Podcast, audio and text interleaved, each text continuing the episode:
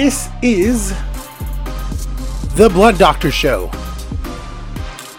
On a Friday afternoon, Friday evening, whatever it is that you want to call it, we are here. Instagram living as usual at blunt underscore doctor underscore RX, just like Twitter. So you can watch me record this live. The IG live is completely unedited, obviously, so it's like, you know, every now and then some things get cut from here. In case you ever wanted to see me smoke weed, you can do that on IG Live. Every now and then, especially on a Friday evening show like this, I might take a shot. Maybe. Maybe. or maybe not. Who knows? As I um as I prepared for this show last night and today, I was kind of worried at first I didn't like have a great slate of things to talk about or you know, even a lot that I wanted to talk about. And then as the day progressed, things just kept happening and happening. And I got delayed a little bit, obviously. Um, this one's being recorded a little later in the day. I've been recording more around noon. This one's 5 p.m. my time. But this is, again, the essence of the Blunt Doctor show. It will be daily, but it might be different times of the day. And also, I said I'm not going to record Saturday and Sunday. Well, if something happens Saturday and Sunday, you better believe there will be special episodes. So, this is an at least five day a week show with, let's say, a varying start time. Now, you might be saying, you can't even say this is a five day a week show because you didn't do it five days this week. You didn't do it Monday. And to that, I say, fuck you. Actually, to that, I say, you're the person, not necessarily the man. You're the man, the woman, the whatever, the whatever you are the they, the non, you know, I personally am gender fluid, so whatever you are. But the point is, if you know I didn't record Monday, that means you've been like paying attention to this. So I love you. So anyway, as I always do at the beginning of the show, I digress. Let's get into the sports things that I want to talk about. And I want to start by saying one really resounding, clear thing to set the tone for this episode. Fuck Brian Kelly. Fuck Brian Kelly. Fuck him in his old white man ass. Fuck Notre Dame. Fuck every Notre Dame fan. Fuck the Notre Dame fan base. Fuck people who give money to Notre Dame. Fuck everything related to Notre Dame, Brian Kelly, and all of that bullshit. Fuck the Catholic Church if you want me to go there. I don't care about any of this. These guys are assholes. And they are out here now trying to say that Notre Dame's not going to p- participate in the college football playoff if it isn't moved from California. Because what is the point of playing a college football game if these kids' parents can't see them play? Well, I'll tell you, uh, the reason to play is to try to win a fucking national championship. How about fulfill the duties of your goddamn contract and coach the football team? How about not exposing more people to COVID? The fact that Brian Kelly thinks that it's more important that parents get to see this game in person than it is to keep stadium employees away from COVID just goes to show Notre Dame, this is just rich white man bullshit. This is just bullshit. And the reason I say fuck the Catholic Church, because they completely back everything Notre Dame does. And if they believed in what their Lord and Savior preaches, turn the other cheek, help the poor, they would not be out here trying to get people sick. So fuck anyone who supports what Notre Dame is doing right now. I, I don't care who that alienates or offends or pisses off. I don't care at all. COVID-19 is real. This, it is, it is bullshit to me that you still have these people out here trying to claim that a pandemic that is affecting the entire world, not only is it not happening, but is somehow less important than your fucking football game. I I I admit I was I wanted this football season to happen because I wanted to see Tom Brady play with the Buccaneers. So I acknowledge that I am at fault in terms of being someone who was excited for football when I probably shouldn't have been. But what we have seen is that football doesn't work like basketball. You can't create a bubble and have everything go just fine. There's no way to play tons and tons of football games on a couple of fields football fields get torn up. There's no way to create this bubble unless you have a giant complex. And the NFL is simply unwilling to do that. And college football has been unwilling to do that. And now we've got it to a point where college football coaches are lambasting the politics of the state of California, which are simply trying to sp- stop the spread of a horrendous disease. And this is not just about, he specifically mentioned wanting to move the games. The issue was California. I just, I, I hate Brian Kelly. I really do hate Brian Kelly.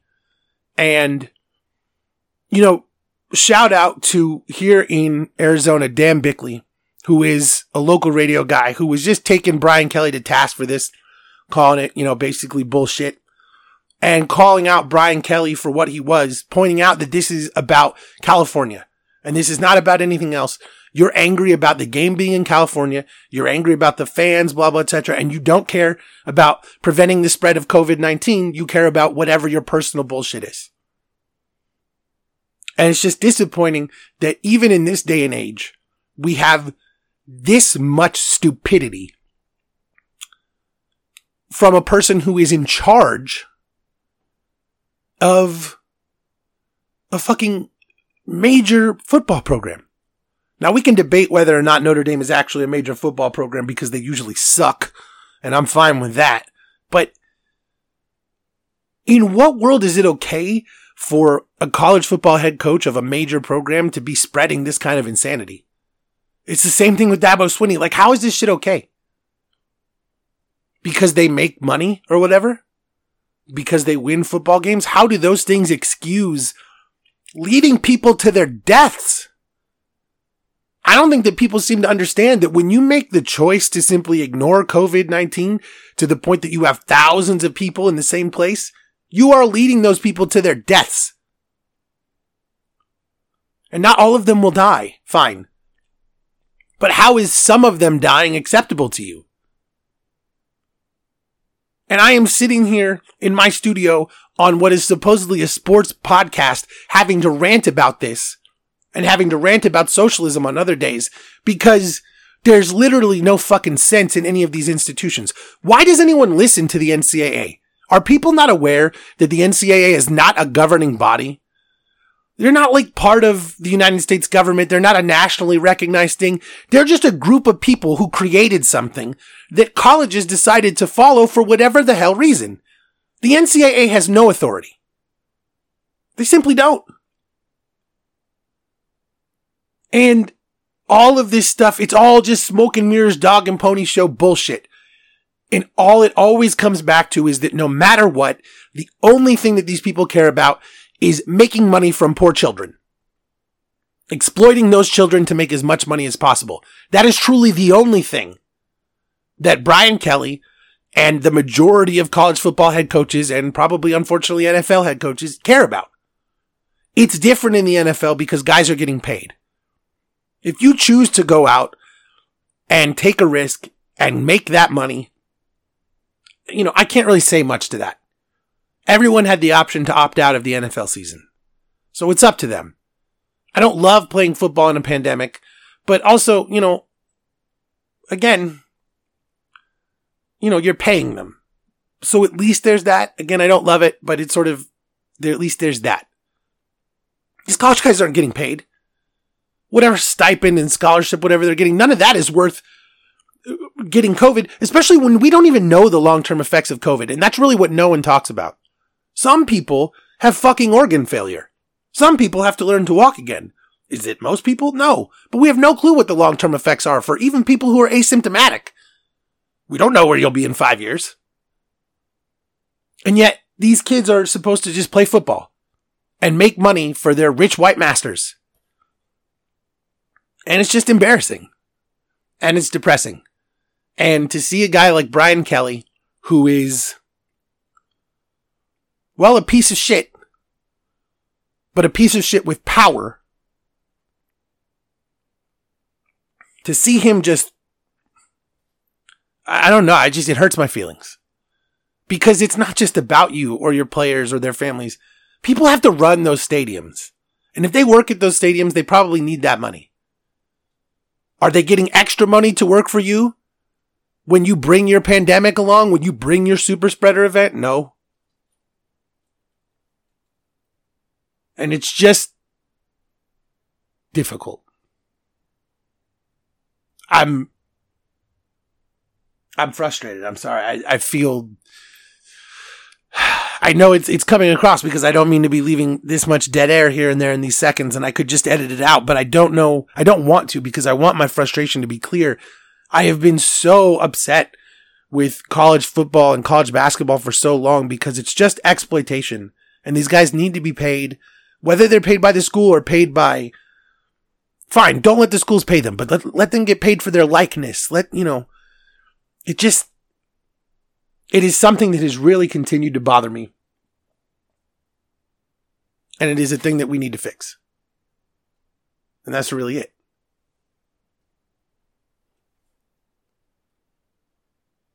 In any case, now that I've successfully calmed myself down off of the Notre Dame ranting, interesting game last night. Derek Carr gets hurt. Raiders can't get the win. They're in a tough spot now. Most likely eliminated. The, the weird thing for the Raiders, you know, this season was going pretty well for them. They were in a pretty good spot. And it just fell apart. And it just, I don't know. I don't know what exactly you do at this point if you're the Raiders with Derek Carr because it's not like he's in his second or third year. He's already gotten a big contract. And now you're at a point where you can kind of get out of that contract or you can potentially move on to a larger future with him where we give him some sort of extension. There's a lot of different possibilities for that. But now that the Raiders have simply fallen apart and have just become a team that doesn't really, I mean, they can't close out a season they have not been able to finish the job. And they're not able to finish the job in a lot of these games. They're not able to finish the job on the season. Derek Carr has been hurt in a lot of seasons for them to the point that seasons have ended because he wasn't able to play. Jon Gruden has always been a guy that wanted to find his guy and then coach him up. It didn't seem like he loved Derek Carr at first. That situation has improved between them and he has stayed. I just don't know what the future holds for the Raiders at that position. Now, I mean, you could tell me that there's some sort of stopgap planned with like Mariota, and then maybe they're going to draft someone in the second or third round and they want to move on from Derek Carr. I would believe that. You could tell me that Jon Gruden has seen enough from Derek Carr when he was healthy that he wanted to give him at least one more season, and I would believe that. I really don't know. But I think that what's really interesting is that Derek Carr at one point was the future of the franchise and there was no one who would question that. And then he had basically completely fallen out to the point that he was not in the future of the franchise and people were just counting down the days until they could cut him loose based on his contract. And now in this season, it was back to, well, actually, there's a future here. I don't know. I, I, really truly don't know. Um, but I, as much as the Raiders have choked their seasons away, it kind of seems like Derek Carr might have choked his future with the Raiders away because it just keeps not quite happening. And it's just interesting. I know that last night doesn't really have a lot to do with him, but as they say, the greatest ability is availability. And if you're not there in one of the more important games of the season, it's just hard to gauge. Um, and you know, he's really not been a factor in the playoffs ever because of, you know, the time that they had a really good team and were capable of doing so. He broke his finger. And it's just, it's tough. And I, I just think that's something really, I think that this offseason, we might see more quarterback movement than we see in several years combined. I mean, the Patriots could be looking for a new quarterback. The Jets might draft Trevor Lawrence. Who knows what the Giants are going to do with Daniel Jones? The 49ers could move on from Jimmy Garoppolo there's a lot that could happen. And this is another team where the Raiders truly could be in, you know, the market. They could be out there and say, Hey, you know, we don't want to do this. And in that case, you know, what happens to Derek Carr? Because, you know, there's really never enough starting quarterbacks in the NFL. You know, there's probably like 20 guys who are truly, truly starters in the NFL at any given time. And like a team like Jacksonville, who just has no answer, who would seem like it would be Gardner Minshew maybe, and he's not the answer. You know, they're going they might look at a guy like Derek Carr and say, Hey, maybe we can turn this thing around. Not that Jacksonville has been a haven for good quarterbacks, but the point is he'll get a job. But I just don't think it's going to be with Las Vegas. I think that, I think that that ship has sailed because it's just been too many, It's been too many times where they're close and can't get it done, or he's hurt and they can't get it done, or there's any number of reasons, but it just hasn't quite gone. I mean, there was a time when I thought that there were going to be like multiple Raiders Patriots AFC championship games. You know, I thought that was the foreseeable future as long as Tom Brady was around in New England because the Raiders were that good. And then what happens? You trade Khalil Mack. You know, you hire Jon Gruden, who doesn't necessarily love Derek Carr. Derek Carr falls apart anyway. Who's, you know, who's to blame for that? It's just, it's very interesting. And it, and I, I do think we're going to see a lot of quarterback movement next year. And I think the Raiders will be a team to watch. Um, I don't think they're the kind of team that's probably going to trade up. Um, you know, Jon Gruden is more of a I can build a quarterback than I need to get the top quarterback kind of guy. Um, and I think that everyone knew that when they got Mariota that there was going to come at least some point when he looked at him, but in this case, it came from injury. So, um, but I, again, I wouldn't be shocked if next year Carr is gone and the Raiders are trying to operate with Mariota. Um, because Mariota isn't that far off of like Jeff Garcia. And, you know, Jon Gruden loved Jeff Garcia. Um, you know, guy, even though he was later in his career when he came to Tampa Bay, like, you know, Jon Gruden still loved that guy. And so I just wonder sometimes, um, I mean, because if you look at the guys that Gruden has worked with, like Rich Gannon was, you know, an MVP in, in, you know, playing with Jon Gruden. And, you know, Rich Gannon was good, but he was never that good, you know, and he went to another level playing with, with Jon Gruden. Brad Johnson wins a Super Bowl playing with Jon Gruden. Were, was he a phenomenal quarterback in Minnesota? No, he was okay. He got the job done, but he was able to win a Super Bowl. Now, that had a lot to do with Tampa Bay's defense, sure. But the only team that's ever really won a quarterback without, or won a Super Bowl without a quarterback would be like, you know, the Peyton Manning Broncos or maybe the Trent Dilfer Ravens. But anyway, Jon Gruden can work with anyone, or at least fancies himself able to work with anyone. And so I don't really see them moving up but I could see them trying to work with some young kid who's in second or third rounder, you know, whatever guy falls. Or again, he might just roll with Mariota. But if you ask me right now, I think the Raiders are going to move on from Derek Carr. The question now is do I want to talk about my NFL spread picks or should I go back to college football for a I'm going to go back to college football for a moment. I should have talked about this on the first episode probably. Um, but I haven't even wanted to like acknowledge the reality of it. I'm going to do it now. Arizona football got absolutely destroyed by ASU 70 to 7. And it wasn't shocking that they were destroyed. I think everyone pretty much expected ASU to beat up on U of A, but I mean, you know, giving up 70, it was embarrassing. And Kevin Sumlin was fired as he should have been. Um, you know, Kevin Sumlin now the guy who had the 44 to 10 lead against UCLA and Josh Rosen famously led five straight touchdown d- drives for UCLA to beat A&M 45-44. Um, and now, you know, this, I don't know where Kevin Sumlin will go after this, but, um, much luck to you, bud. Uh, I liked the hire when it occurred. I thought, oh, maybe he'll learn from his lesson and he has big, you know, he's got a name and big experience. And this is just what it all boils down to is U of A always tries to make these hires you, you know, you hired Rich Rodriguez because of the name.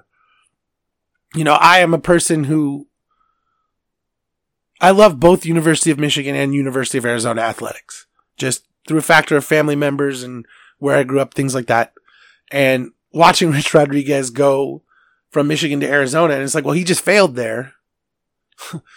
and, you know, it's just kind of whatever. And, you know, it's just always been about you know, in fact, when they hired like John Mackovic, it was like, it's always been about a name and never about whether the person can actually coach. They hired Mike Stoops because he was Bob Stoops' brother. Like, when I was a kid, there was one really good U of A football team. And the season got blown against UCLA when they scored like three touchdowns in the third quarter. And, but U of A still that season went, I think, 12 and 1. Um, they beat Nebraska in the Holiday Bowl. Then the next season they went ranked like fourth into the next year and were a complete disaster. But, you know, they had a really good season one year. That year was full of tons of incredible games. OJ Jenkins flipping on the goal line against Washington on fourth down to score and win. Like there were a lot of really great games. And, you know, despite losing to UCLA, beating ASU and winning a bowl game against Nebraska, who was a really good team, You know, this is 90s Nebraska. So this is a really good school. Winning that game was incredible. And truly, since then, no matter what they have done, no matter who they have hired or recruited, no matter what the hype was from Willie Tuitama to Khalil Tate, you know, it just doesn't matter. The, there's no base for Arizona football. Arizona football is where you go when you don't get into the places that you want to go. And, you know, for the longest time it was okay because Arizona basketball was so great. And now it's like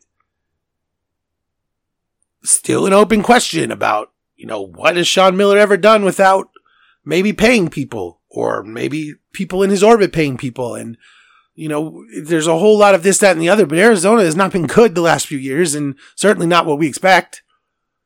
And I just don't know what to say anymore. In regards to the football program, I'm just not sure there's ever going to be anything. Because what can you ever do? You simply don't have enough money. You're never going to be able to hire, like, and God forbid me, I hate this man, but you could never hire Urban Meyer, for example. And I know that he's probably done coaching, but, you know, you couldn't go out there and convince Urban Meyer with piles of money to come to Arizona. You couldn't find a way to convince Nick Saban to come to, you know, these people are so far out of the stratosphere of Arizona sports that where do you even go? Because every time they try to hire some name who's related to, it never works. And maybe the answer is find a young up and coming coordinator, a Lincoln Riley-ish guy. But again, where are you going to get the money? And with Arizona not even providing like something in terms of a good basketball team, it's just depressing. It's a depressing time for Arizona sports. And I'm sure ASU fans will laugh at all this and good for them. They're doing things well. But you can see the difference in how, you know, there's a run. The athletic director has a lot to do with this. And there seems to just be no accountability, no control, nothing going on in University of Arizona athletics that like really matters at this point. And it's sad because, you know, even for all the years where things didn't work out how you wanted, when they had these, you're still, you know, you're like seven and five. Some years you're eight and four. These are not great football teams, but it's at least a fun thing to watch a U of A game on a Saturday night. Right? crack a couple beers, watch the game. It's still fun. Not anymore. And it's getting that way with basketball. It's getting to the point where U of A basketball is becoming less fun to watch. And who knows what would have happened last year? No tournament. I understand all of that, but U of A was once always ranked. U of A was once always in the discussion for top teams. Now we're mentioned as a dark horse at best. And it's just sad the state of what the school has become because I truly don't know what fixes it. Like, I truly don't know what takes Arizona athletics to the next level. I honestly have no clue. I mean, the answer is spending money that they don't have and that they won't have. You know, Oregon has Phil Knight from Nike who just loves the school so much that he just gives them tons of money and they have every, you know, every facility in the world and U of A doesn't have anything like that. You know, Steve Kerr isn't showing up giving hundred million dollars for facilities and coaching contracts. You know, Arizona simply doesn't have the boosters that some of these other schools do. And it just shows. And this is where the money in athletics sucks. And this is why people think you shouldn't pay players because it'll only exacerbate this problem. But what those people are missing is that the schools don't have to pay the players. These guys should be able to earn money from their likeness for video games, for appearances. It's not necessarily the school. And if the school doesn't have a star and a kid can become the star and get paid a bunch of money even by just being the star at the University of Arizona without necessarily winning as many games, that will help you. Gordon Hayward didn't necessarily go to Charlotte just for the money. Sure, he could have gotten money from other teams, but he also gets to be a focal point of the team.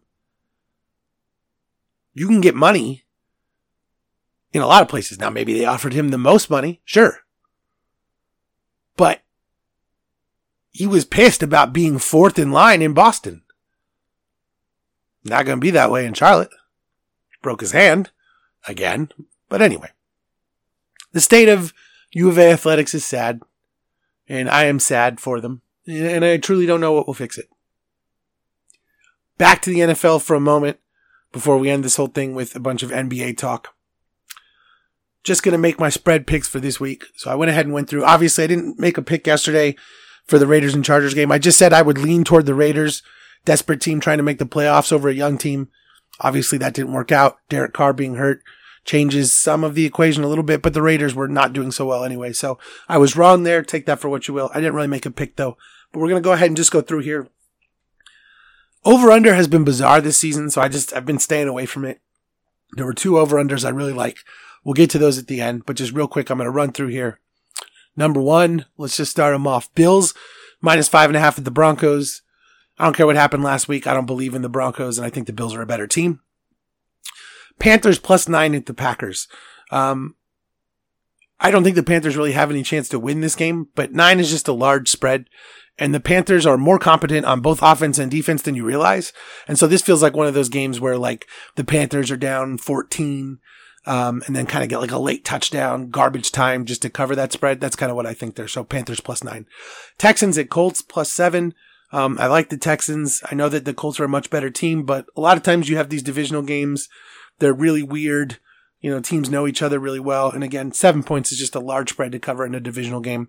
Texans plus seven. Lions plus 11 at Titans. The Titans simply don't have enough defense to cover an 11 point spread. Even with all of the faltering and, you know, they just, it's hard to cover an 11 point spread in the NFL. And the Titans defense is just not, not a defense that's going to do that. So Lions plus 11. Tampa Bay at Atlanta. Bucks minus six. Um, the Bucks, you know, bounced back with a really nice win against the Vikings last week in Atlanta. You know, who knows what you're ever going to get from them from week to week, but they're really not good. We know that. Um, so give me Tampa Bay minus six. Dolphins and Patriots. Love the Patriots so much, but the season ends. Dolphins minus one and a half. Seahawks minus six and a half at Washington. I actually thought the Jets might cover last week against the Seahawks because it's just Seahawks are so weird and it's been you know, one of those seasons where whatever, I know the Jets are garbage, but like they almost beat the Raiders. Well, then there you go. They completely blow them out. So I'm not making that mistake again. I'll take Seahawks minus six and a half against Washington. I know that the Vikings game, if you look at like the final score, didn't look so good, but honestly, I think, I still think they're a better team than the Bears. So Vikings minus three. Ravens minus 13 against Jacksonville. It's a large spread, I know. But I mean, Jacksonville's terrible. 49ers minus three against Dallas. I mean, if you're asking me who's going to coach the better of two injured squads, I'm going to take Kyle Shanahan, unless it was a championship game, of course. Jets plus 17 and a half at the Rams. I guess I will make that mistake again, but again, 17 and a half. There's so many points. It's just so many points. And if the Rams just run the ball, maybe they'll just run all over them and beat them by 30. I don't know, but it's just so many. So, Jets plus 17 and a half. Eagles plus seven at the Cardinals. Obviously, the Cardinals are a better team, but I hate Carson Wentz. And I just think Jalen Hurts is better. I've said before that I think Jalen Hurts was a great draft pick because I think he has good potential in this system. I thought that it would go well. So far for him, it really has. I think the Cardinals will win, but I think this is like closer to a three point game than a seven point game. And by the way, it shouldn't be, but Cliff Kingsbury just doesn't, you know, I'm not going to take a win over the Giants. I know that the Eagles are just as bad as the Giants, but expecting the Cardinals to perform really well week to week is not a good idea. Chiefs minus three against the Saints. I'm not picking against the Chiefs. Let's just move on. Browns at Giants. Well, I mean, the, the Cardinals just clown the Giants, so why wouldn't the Browns? Browns are doing a great job lately. Minus six and a half. Give me that. Steelers minus 13 against Cincinnati is the final one. Um, again, I'll take Steelers minus 13. I know it's a lot, but Cincinnati is terrible. I know it's a divisional game, but it just, I'm not betting on that team with, with no one on the roster and now no quarterback. I'm not taking that. And then the two over under I like. I like under 51 and a half in the Panthers Packers game. Like I said, I think that game will be fairly close. And I think that the Panthers will stop a couple of, you know, the Packers will be close and, you know, they'll convert a couple touchdowns to field goals. I, I can see the under there. And then I like over 51 and a half in the Lions Titans game. Again, the Titans just have no one on defense and they're still going to score against the Lions. So Give me that one for sure. Turning to the NBA. Now that I took a shot of tequila on air because I'm a badass, but it was edited out. Don't worry, you don't even know about it. Turning to the NBA, a couple games actually going on right now, or one going on right now, one about to tip, I believe. But in any case, um, preseason winding down. Seen a lot of interesting things. We talked about some of them this week. Um, you know, there's been a few things that really surprised me.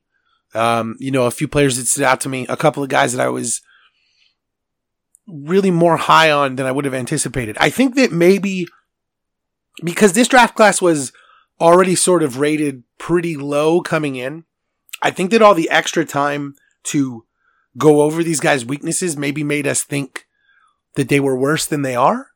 Because I gotta be honest, like, watching this draft class, it was supposed to be that given that there was no real preseason, no summer league, that a lot of them were going to struggle, especially some of the later guys. And I mean, obviously you have some of your guys who are struggling, but some of the ones who are succeeding, it's been kind of exciting. So, I mean, honestly, I'm really excited for this season. Obviously plan to do a daily show. You know, I'm going to talk about NBA all the time. So we're going to get to watch, you know, we're just going to go over games. We're going to talk about them. And that really is the plan for this season. Um, you know, I'm going to just watch as many games as I can each night. We're going to talk about them the next day. We'll talk about football. We'll talk about bets, all those kinds of things. We'll check back in with my season over under picks, all that good stuff. Um, but it's going to be an exciting season because I think we're going to have some really good impact players, um, from, you know, that rookie level and maybe a few guys on new teams who we didn't necessarily anticipate. It's going to be interesting. This is the most excited I've been as a Suns fan since I, truly don't know. I mean, maybe since we acquired Eric Bledsoe, I know that that didn't necessarily work out, but he was a prospect I was really hyped on and I was psyched about that trade. Um, so, you know, that was a really exciting time. Um, actually probably winning the number overall pick and taking Ayton. And again, that didn't work out necessarily. Should have taken Luka, whatever. I still think Ayton can be great. And by the way, if you look at Ayton's career head to head versus Luka, that's definitely interesting.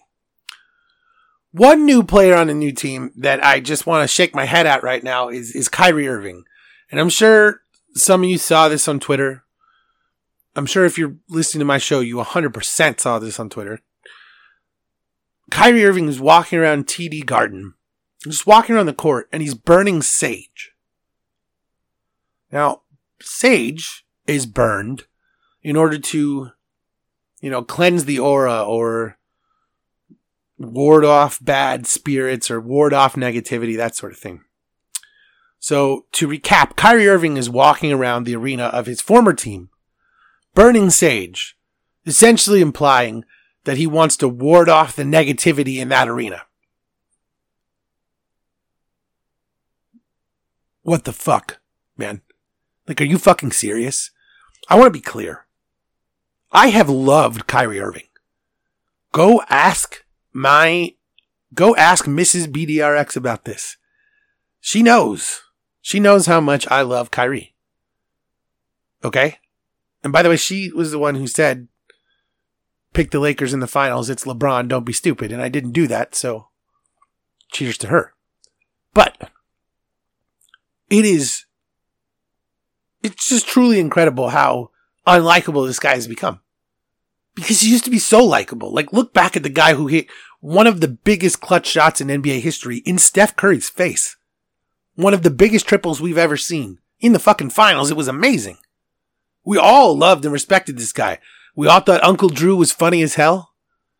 And ever since then, he's just become weird and like it's fine to be weird, but he's just weird in a dick way. And the thing is, like, I'm aware, like, he didn't like living in Boston. And I do think that there are racial issues in Boston. And I think that all of that kind of, neg- I understand that stuff. And as far as, as far as him not liking Boston for those reasons, I think that makes perfect sense. And I understand why he might feel that way. And I understand why he might not have loved the city as much as some people thought he might. I mean, I take Celtics t- fans to task like as much as anyone else. As a Patriots fan, I have to deal with Celtics fans all the time and they're obnoxious. I understand that. So I can see that there may have been scenarios where it wasn't great for him. I understand that. But Also, dude, like you brought this on yourself. When you first got traded to Boston, he like said he wanted to have his jersey hang in the rafters and did a, does a commercial about it. All this thing about how he wants to be one of the greats. Then he realizes he wants to go home to New York. Fine, whatever, man. Like, but what, you're warding off the bad. So just like all, to all the players who I played with on the Celtics, fuck you, man. This arena is full of your negativity. Fuck you. It was all your fault. I'm burning this bright. Like, fuck you, man. At what point does Kyrie Irving take responsibility for anything? Yeah, he won a finals with LeBron James playing beside him. Then he went to another team where he was the featured star and absolutely sucked. Let's not forget that series against Boston, excuse me, against Milwaukee a couple years ago when Milwaukee really first emerged before the Raptors took them out. Kyrie was the feature of the Celtics offense to the point that like Jayson Tatum had taken a step back and some people were questioning him because of how much Kyrie had taken over the offense. And he just clanked shot after shot clank, clank, clank, seven of 21, eight of 23. And, you know, he's blames the kids, but it, just at a certain point, dude, like, come on, man, grow up. I have no problem with Kyrie Irving leaving with leaving Boston to team with Kevin Durant. I got no problem with that. They're super good friends. They want to play together. Fantastic. Do that. But at a certain point, Kyrie Irving creates the image of himself. I gained a lot of respect for Kyrie during the bubble when he was talking about his stance on social justice issues and how, you know, guys may not want to play. That stuff made me respect Kyrie.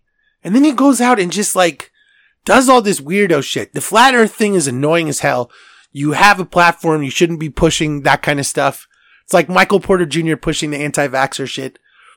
I just, I don't like, I don't like Kyrie Irving walking around an arena using some random religion's like like ceremony to war. I just I, it, the whole thing reads phony bullshit to me. Just I just don't like it, and I think that Ky- Kyrie Irving and Paul George lead the NBA's "oh it's not my fault" team. Like these guys have no responsibility for anything.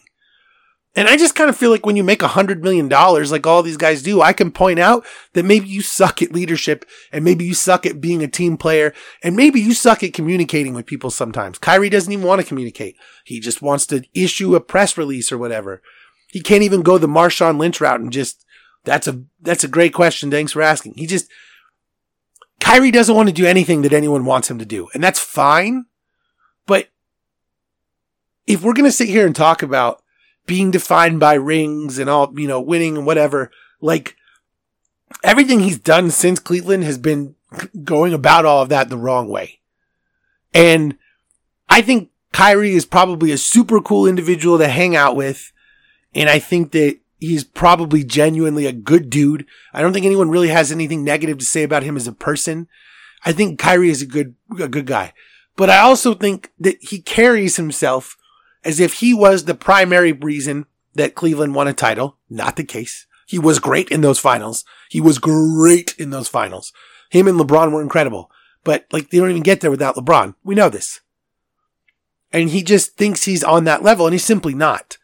And to do something where you take another religious, you know, a, a religious ceremony from a religion that you're not a part of and just do something that like makes it seem like you have no responsibility and it's all the fault of your. T- I just I don't like it. I think it's weird, and as much as I like weird, I just think Kyrie would do a lot better with taking responsibility and owning up to shit instead of blaming. Is that we know the moves we need to make? Like, I don't know. It just Kyrie went from someone who I truly admired to someone who rubs me the wrong way, and I understand that Kyrie Irving could not give a shit less about what I think. I understand that he doesn't fucking care at all. But when I'm sitting here as a gambler and I'm like thinking about what I feel about this season, when I see a dude who literally can't take responsibility for anything, and I see a dude who literally will just shit all over everyone around him, I have a hard time believing that dude's going to help build the chemistry of this team and take them to the next level. And, you know, if he doesn't care about that and he just wants to play basketball with Kevin Durant, that's fine. But I see a lot of people talking about the Nets this and the Nets that, and I just don't have the same feelings. And I just wish Kyrie Irving would own up sometimes to when he sucks at something and when he maybe, maybe handled something poorly. You know, he's a goofball. I get that, but something about burning sage. Like, I don't know. That just really, if Kyrie, maybe he burns sage all the time and I'm simply not aware of it. Even then, man, this just feels weird to me. And it just feels like a, it feels to me like you're telling your former teammates to go fuck themselves. And as much as they didn't like him and, you know, they probably were maybe happy that he left and they like Kemba Walker more and he does fit in the system more. It's still just, it just, I don't know. Kyrie just smacks of arrogance to me. Arrogance he hasn't earned. I felt that way about Jimmy Butler. Jimmy Butler just carried Miami to a finals appearance. So maybe Kyrie carries the Nets to a finals appearance this year and he just shuts me the fuck up and I'm completely wrong. And anyone who knows me, by the way, anyone who knows me knows that if I'm wrong, I will completely acknowledge it, own up to it. I'm happy to be wrong. I do think that Kyrie could be a better leader and a better team player. That's it. Preseason. Let's talk preseason. Because it's been a fun preseason. Like I said, it's winding down. Um, gonna catch what I can tonight. There's another Suns Lakers game. Not sure how much anyone's gonna really play in that one. Um, but a few other things that I saw watching last night. Um, watched the Hornets game so that I could see LaMelo Ball. And the one thing I will say that I came out with a positive opinion on is I actually think he's going to be better on defense than I thought. He's, his footwork isn't great. He was out of position. Guys got beat by him or guys beat him and got by him. He's kind of running around like a chicken with his head cut off a few times. He was out of position. It wasn't perfect, but there was a lot of effort on defense. And a lot of defense is just effort. And knowing where to rotate and knowing how and when to play the scheme, you know, those things will come. But I was really like worried that he just wasn't going to play NBA defense. And I don't think that's the case. The passing is cool. We all know. I mean, the, you know, he throws slick passes. He's nice in the pick and roll when he's passing. Um, he actually had decent passing lane anticipation on a couple of plays on defense. So that's another thing. His team defense may be a little better than, or he may average more steals than we anticipated. And so that kind of bodes well for him. But I just, the shot is, I don't know why LeVar Ball doesn't teach his kids to shoot. like, you teach them to do everything else, man. Like, they're icons. They have clothing lines and built their own shoes and, you know, they're, they got all the, teach them to shoot. Those mechanics are awful. And I love Mike Schmitz. Mike Schmitz is a guy who worked for Draft Express for ESPN. He's, you know, essentially a scout, but works for ESPN. And he and Jonathan Givony, they, Givony, they know everything. Okay. I respect those guys so much. They know more than I'll ever know. I would love to talk to them one day. It would be honestly such an honor. But Mike Schmitz continues to ex- insist that the biggest issue with LaMelo Ball is shot selection and not his shot itself. And I just, the mechanics are atrocious. The mechanics are just atrocious. I'm sorry. I just, I don't, I don't, they're awful. His shot release is too low. He doesn't, it's too, it's fast, but it's, it's just, it's not as, I don't know if it's as bad as Lonzo's, but it's ugly. And I just don't ever see how that dude is going to be a really good shooter. And maybe he doesn't necessarily have to be, but like, someone has got to fix that. And now, because you don't want him spending more and more years shooting this god awful shot. The funny thing is, like, I remember when I was a kid, it was a kid named Carl. I don't remember Carl's last name, but Carl was the best shooter of all of us. And Carl would raise the ball to his chest and then with two hands pump outward from his chest in this bizarre two-handed motion. But Carl could bag triples in fourth grade like it was nothing. Carl could not play in the NBA. And LaMelo Ball is like if a kid had Carl's shot and nobody adjusted it on his way to the NBA. I just don't understand. I truly don't get it. And it's got to be fixed. I'm sorry, but Am I a shot expert? No, but come on. We all know it. We can see, you can see the guys who have a good stroke and who, all right, this guy, even though he only shot X percent, you can see it's going to come along when he gets the footwork down and the consistency. I don't see how this guy ever becomes a plus shooter. That shot is awful. It is just awful. And the thing is, is that if he was going to be like a sixth man, like who runs pick and rolls and does all these things, or if he was going to be Andre Miller 15 years ago, like it's fine, but this is the modern NBA. You have to be able to shoot the ball. And I just don't see it. So I don't know, man. I'm, I've been off the LaMelo train. I, I'm on it a little more in terms of like, I think he can play. I think his defense is going to be better than we thought. His passing is awesome, but that shot in my notes, I have the following phrase. But that shot, my God, that shot, it's so ugly. I'm just going to leave it at that. Here's a question. How the fucking hell did Deni Avdija fall to ninth? How is that a thing? Do people watch basketball? And I'm including myself. How did I not know about this guy? This dude can play, man. There was one sequence where he leaps up, steals a pass, then flies down to the other end, runs by, can't remember who it was, but then connects on a difficult contested contact layup. Didn't draw a foul, but he flashes like three or four skills in one fluid possession. His shot, he's got a nice high release. The thing about a high release is that even if you don't have the quickest release, the high release means your shot will get out quicker. And his release is still pretty quick, but his release is up there, man. And it is going to be difficult to put smaller wings on this dude because he's just going to shoot over them. He also seems to have really good court vision, made a couple of nice extra passes. Dude, I was, I'm kind of starting to think the Wizards might be something. Like, we've all been way too hard on Russell Westbrook in terms of like, is he an all NBA? Is he an all pro? Is he an MVP candidate? We've all been down on him. But then like we've gotten to the point that it's like, uh, excuse me, but he's still really fucking good.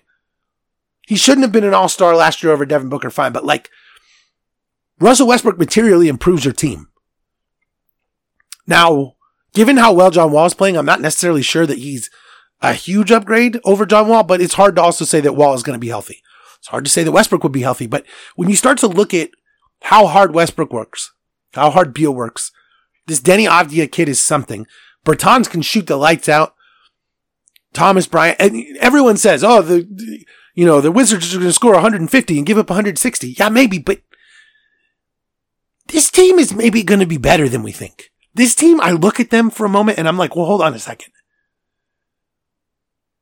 I'm almost, I don't know. It's interesting. And I may be, I may be being affected too much by what Kevin Arnovitz said about the Wizards on the Lowe Post podcast. Cause he had a similar opinion, but I was thinking it and then, and then he says it and I'm like, yes, Kevin Arnovitz agrees. You'll find that sometimes I'm afraid to express my opinion until someone smarter than me agrees with me. And maybe that means that I'm wrong or didn't actually, wasn't brave enough to have the opinion. I don't know, but it just, you think about it a little bit and the thing for me is that Deni Avdija is going to be good. Like this dude is, I, I hate to I don't know what his ceiling is. I don't know what his floor is. I, I don't know. I hate to kind of do that when you don't have a really good comparison. And I haven't watched him play a lot, so it's hard to say, but I don't understand how he was picked ninth. And when you watch Pat Williams play for the Bulls, and then you watch Deni Avdija play for the Wizards, you're like, oh my God, the Bulls made a mistake. Oh, they made a mistake. The Bulls should have taken Deni Avdija fourth, not Pat Williams. And maybe long term Pat Williams ends up being better. But man, it's just the way he, that stroke is gorgeous. The passing and court awareness is gorgeous. He's big. He's still fast. He can finish. Deni Avdija. If Obi Toppin's not the rookie of the year, Deni Avdija will be. One thing I thought that was interesting. Don't really want to talk about this a lot. The Pistons, seems like they're going to play Josh Jackson like a lot. I think that's interesting. Like I, wouldn't, I wouldn't trust that dude after what I've seen. But it does seem to me like it seems like he got his head on straight in Memphis when he got sent down to the G League because it's like, oh, dude, your career's almost over. So you might want to fix that. But like the guy didn't put forth his best effort in Phoenix, and that's frustrating. It's truly frustrating to see a guy who just didn't really care here, and now he's trying. And I'm not saying he's ever going to be what anyone, you know, when he was coming out, there were comps to like Kawhi Leonard. he's obviously never going to be that. But he's still like 23. You know, the Pistons don't have wings. Why not give it a shot? It's interesting. I'm just surprised how much the Pistons seem to. Like Josh Jackson's going to be in that rotation. I'm just surprised at that. And I guess, hey, take all the lottery tickets you can. You're not winning. But that dude, and I do think, I think there's an element of it's his hometown team. So, you know, maybe he's going to try harder. I think he's probably trying harder now.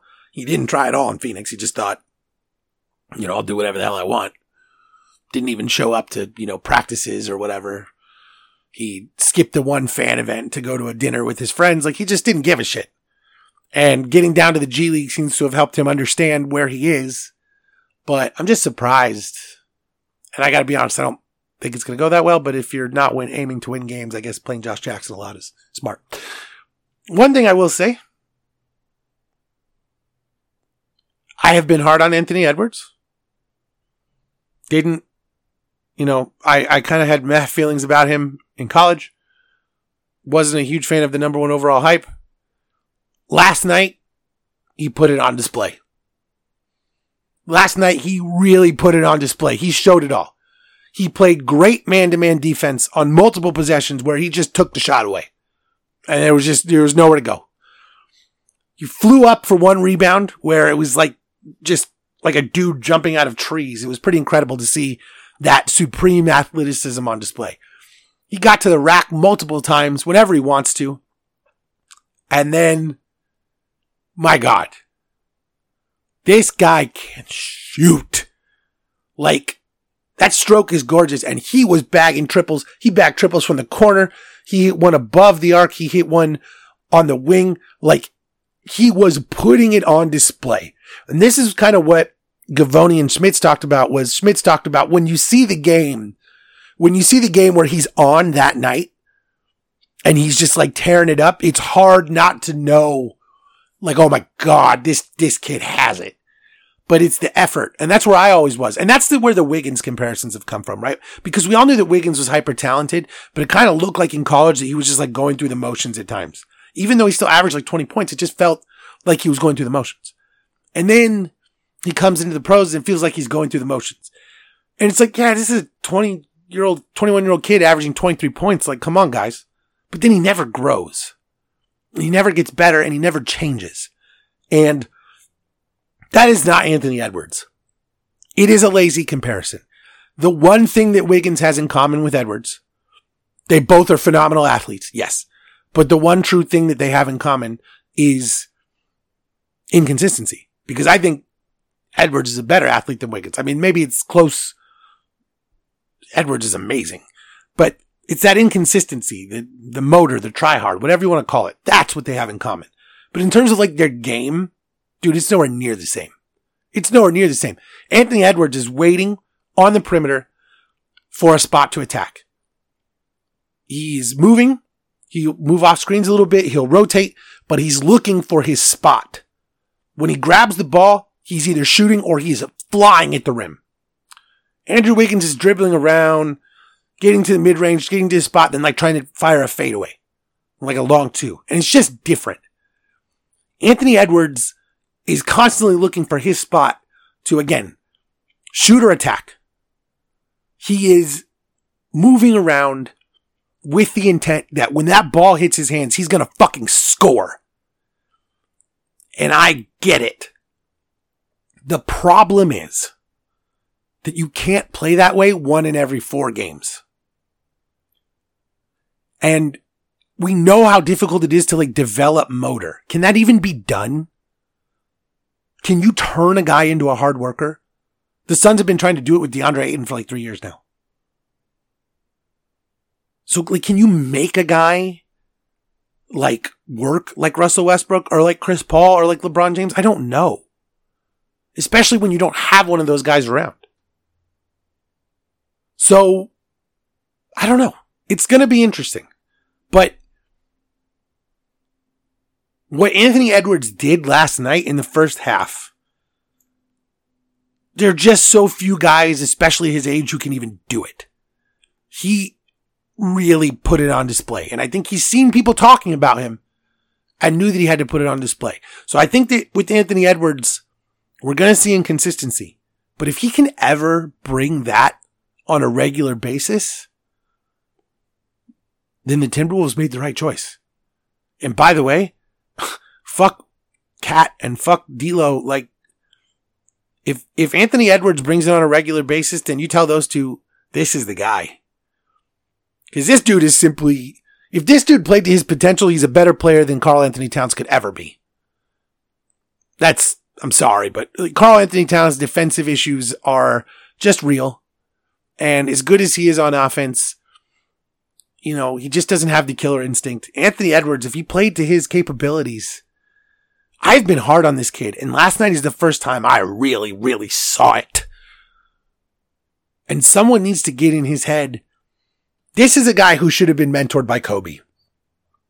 This is a guy who needs that killer instinct. And this is a guy who would benefit from being mentored by Michael Jordan. So it's too bad that, you know, that can't happen. But maybe Kevin Garnett, Maybe they can heal the, the Timberwolves wounds there because they had been healed and then Glen Taylor fucked it up again. Maybe they can heal it again because they need to get, they need to get the killer instinct in that kid. They need to get the murderer mindset in that kid because if Anthony Edwards had the, the murderer mindset, it's game changer. And by the way, I've been sitting here talking about at different times how Minnesota had a sneaky package for James Harden because they, they have the salaries to fit and uh, you know, they've got the number one overall pick in, in Edwards. I'm not sure I'm comfortable doing that anymore. If I'm, if I'm Minnesota, it's not that Harden isn't better. Obviously he is, but Harden's leaving Minnesota in two years. Unless you somehow win a championship. Like he doesn't want to be there. Minnesota is not one of these places to be. He likes the warmer weather climates. Uh, well, I guess he wanted to play in Brooklyn. I, I guess you could, I guess there are arguments to be made. The point is, that's not like one of his preferred destinations and he's leaving after two years. But when you watch Anthony Edwards play to his supreme true talent, dude, I want that guy for 15 more than I want James Harden for two.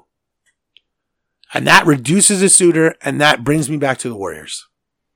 And I see a lot of people talking about the Ben Simmons and maybe it'll happen and there's this package and there's that. And I just, I go through it in my head over and over and I keep coming back to I mean, yes, Brooklyn makes some sense, but the package isn't good. Philly makes some sense. I still don't think they're going to move quick enough for the Rockets. Miami makes sense, but I don't, I don't see how Harden fits into their culture.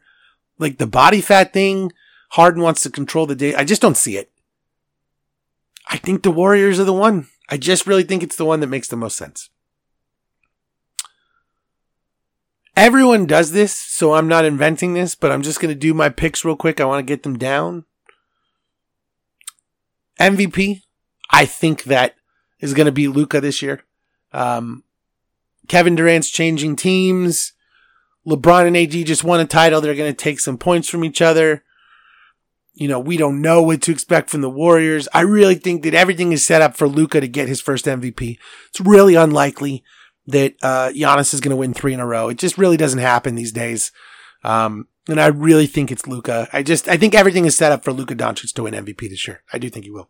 Rookie of the year, I think it's going to be Obi Toppin. Um, I've said that already. I'm sticking to it. The Knicks are going to be bad. He's going to score a ton of points. After watching Anthony Edwards last night, I maybe not. Like if Anthony Edwards plays like he can, then he's going to be so good that that the sto the store this the show will just be stolen. But um, given those consistency issues, and you know, he still has you know Karl-Anthony Towns. and I mean, Obi Toppin's going to get to be maybe the feature of the Knicks offense. So I really, I'm still sticking with that. Most improved player.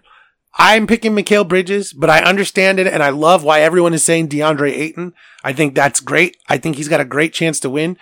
I just feel like no one really realizes how good Mikal Bridges is, and he's going to put it on display this year.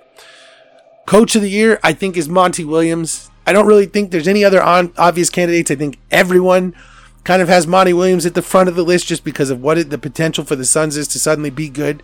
Um, Ty Lue could maybe win it if the Clippers like blow out the regular season and you know because the Lakers are maybe not trying as hard in the regular season and the Clippers get the number one seed and you know say the Clippers won 55 games and went 55 and 17 or something. You know what I'm saying? Um, I could see that scenario. I could also see Stephen Silas if the Rockets stay afloat after the Harden trade and Wall, you know, really looks good and you know Christian Wood continues to put numbers up. I can see Stephen Silas as well, but this is really Monty Williams' race to lose. And to be fair, traditionally, Coach of the Year isn't great because, like, a lot of guys get fired after they win it. So I'm not. If he doesn't win it, I'll be fine. Um, I guess Stan Van Gundy is another dark horse. Um, you know, just if the Pelicans, if they made the playoffs, uh, you know, given where they had been with Alvin Gentry the last few years, I think that's a possibility too. I suppose Steve Kerr um, in a scenario where the Warriors bounce back. But I really think Monty Williams is at the forefront of everyone's mind, and I think he's got a great opportunity. And then Defensive Player of the Year, I know it's ridiculous again, but I really think it's going to be Rudy Gobert. He's in a contract year. So far, it hasn't. They haven't extended him. If things really continue to go on and he doesn't have a contract, I can see Rudy playing his ass off on defense and just putting up some ridiculous monster blocks to try to earn that money um, we all know that Joel Embiid is right there too. You know, with the Sixers trying really hard, you know, they're all in right now, and they're all in on Ben and Joel.